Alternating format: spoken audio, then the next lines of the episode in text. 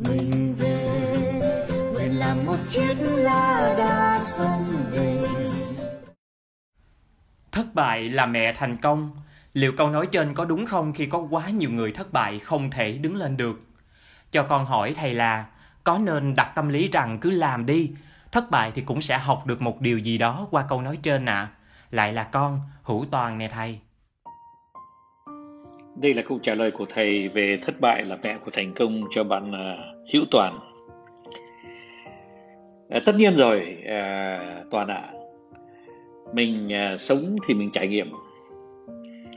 Mình trải nghiệm thì mình sẽ học được điều gì đó mà mình chưa biết. Và khi mà mình đã chưa làm nhiều thì tất nhiên là mình chưa thất bại nhiều và mình cũng chưa thành công nhiều. Thế nhưng mà cái cuộc sống nó chứng minh cho chúng ta rằng chúng ta cứ mỗi lần mà làm một điều gì, không nhất cứ là thất bại, nhưng mà làm một điều gì đều à, cảm nhận được là cái điều đó nó, nó có ích hay không, nó có tốt cho người này mà lại xấu cho người khác không, à, nó có mang lại cho mình vật chất không, à, nó có à, giúp cho tất cả những người chung quanh mình được cùng học không. Thì tất cả những thứ đó à, mình đều à, À, nó là như là những cái dữ liệu mà sau này nó sẽ trở lại khi mà mình sẽ có những cái công việc khác, những cái cuộc thử thách khác. À, riêng thầy thì thầy không nói là thất bại là mẹ của thành công. Thầy chỉ nói rằng là bất cứ cái trải nghiệm nào nó cũng là mẹ của sự thành công sau này. Mà bất cứ một sự thành công nào nó cũng, cũng vẫn có thể dẫn ta tới sự thất bại. À, tại sao vậy nhỉ? Đó là tại vì rằng là thầy đã được trông thấy trong cuộc sống rất nhiều người thành công xong rồi có lẽ tự hào nhiều quá, rồi bắt đầu nhìn thiên hạ chung quanh mình mà để nhìn xuống chứ không còn nhìn lên nữa. À, có những người người ta có những nhà to quá, người ta nhìn xuống những người khác. Người ta có xe, người ta có tiền, người ta có đủ thứ nhiều hơn thiên hạ. Thế là người ta nhìn người nhìn xuống người khác. Thế thì cái, cái con mắt mà nhìn xuống thì tất nhiên là thiên hạ họ nhìn thấy ngay. À, bạn nhìn xuống, bạn nhìn tôi mà bạn nhìn xuống thì, thì tôi cũng cảm nhận được là bạn vẫn chưa học đủ. Bạn không có một cái mối quan hệ, bạn không có muốn tạo một cái con mối quan hệ tốt với tôi, mà bạn chỉ muốn sắp xếp bạn trên đầu tôi. Thì tất nhiên à, tôi sẽ không giúp bạn lần sau nữa. Bởi vì rằng là bạn quên mất rằng là khi mà bạn thành công thì có cái sự đóng góp của tôi. Tức là nói tóm lại, cha thầy ngày xưa đấy nói rằng con ạ, à, khi mà con có những người bạn, người ta vẽ môi son cho con, người ta vẽ mày cho con, vẽ mặt cho con, mà con lại đẹp, thì con đừng đi khoe với chính những người bạn đó là con đẹp hơn người ta. Là bởi vì rằng là người ta là người có công mà tạo ra uh, cái con người của mình. Thế thì Uh, những cái người mà nhìn xuống ấy, thì tất nhiên sẽ không lấy được cái sự ủng hộ của xã hội trong những cái chuyến sau. Và từ đó thì họ mới học được một bài học rất là đau thương.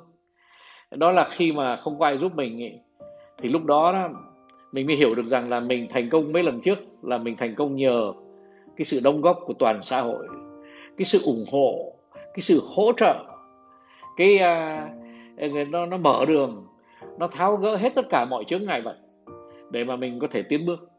Thế thì con ạ, à, khi mà mình nói rằng là thất bại là mẹ của thành công ấy, thì đúng rồi, chẳng có gì sai cả. Thế nhưng mà riêng thầy đó thì thầy nói một cách đơn giản hơn nhiều. Cuộc sống nó đơn giản lắm Hiếu Toàn ạ. à, Cuộc sống nó đơn giản là thế này, là mình làm cái gì mình cũng học được. Và nếu mà mình thất bại thì lần sau mình làm mình sẽ làm tốt hơn. Mà nếu mà mình có thành công chăng nữa, thành công cũng vẫn là mẹ của thành công, với điều kiện là mình khiêm tốn khi mình thành công. Tức là mình đã thành công cái, cái, cái chuyến này rồi, tại sao chuyến sau mình lại không thành công thêm? Thế thành thử ra là cái thất bại không phải là cái mẹ duy nhất của thành công, cả thành công cũng là mẹ của thành công. Thế thì cái gì là mẹ của thành công thực sự? Không phải là thất bại đâu, Đó là trước nhất, khi mà chúng ta làm bất cứ một việc gì, chúng ta phải suy nghĩ trong khi làm. Chúng ta đừng áp dụng một cái mô hình. Chúng ta bảo rằng là tôi khám phá ra một cái mô hình làm lần nào cũng thành công. Cái đó là cái sai lầm vô cùng. Chẳng có một cái mô hình nào nó cho phép mình thành công mỗi khi mình làm. Trái lại, mình suy nghĩ, mình bảo rằng là à, lúc này mình gặp một cái chướng ngại vật như thế này, mình gặp một người người ta phản đối, người ta không hỗ trợ mình, mình làm thế nào để mà thay đổi cái cục diện. Thì cái sự suy nghĩ đó nó phải kéo dài suốt cái thời kỳ mà mình làm cái công việc đó, để rồi mình rút tỉa những bài học. Tức là nói tóm lại, cái trí óc của mình mình phải sử dụng một cách rất là à, ờ, nhiệt tình để mà mình à, thu góp được tất cả những cái bài học, dù là cái bài học đó là đi từ thất bại xuống hoặc là từ thành công tới. Đấy. Thế nhưng mà nó còn có chuyện thứ nhì nữa đó, mà theo thầy đã thì nó mới là mẹ của sự thành công. Đó là thứ nhất, mình phải có một cái thái độ cầu thị. Mình là con kiến trong vũ trụ. Cái con kiến nó có nhiều điều phải học lắm. Chung quanh vũ trụ nó có vạn điều mỗi ngày, chứ không phải vạn điều cả cuộc đời đâu. Mỗi ngày nó có một vạn điều để mà mình phải học. Thế thì khi mà mình cầu thị thì rất nhiều người sẽ muốn giúp cho mình à, có thêm kiến thức, giúp cho mình à, có thêm à, những cái sự trải nghiệm để mà chia sẻ trải nghiệm cho mình. Thì cái đó mới là mẹ của thành công, tức là cái chữ cầu thị. Thế rồi mình thứ nhất, thứ nhì là mình phải khiêm cung.